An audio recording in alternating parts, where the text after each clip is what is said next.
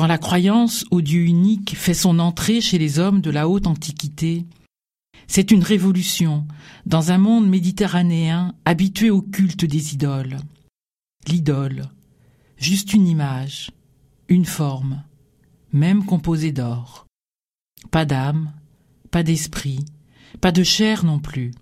Bref, pas de vie.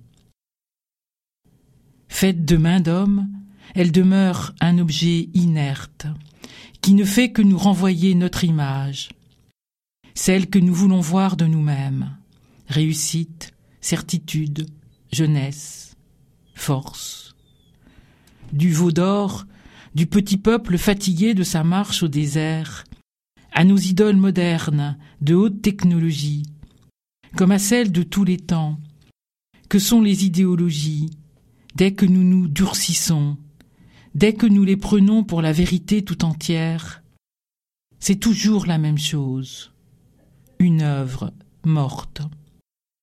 Alors, il faut choisir, rester tranquille, sans surprise, mais esclave, en adorant nos images, ou prendre le risque de la liberté, mais sans pouvoir être assuré de ne pas se tromper, de ne pas errer.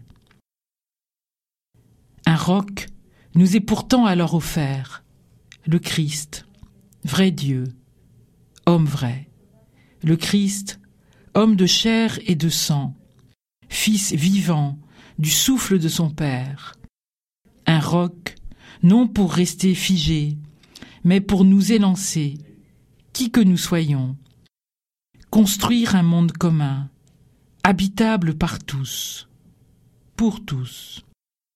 Telle est la donation du Dieu unique et vivant à ses enfants, l'icône du vrai amour, qui ne prend rien, mais ne nous abandonne jamais.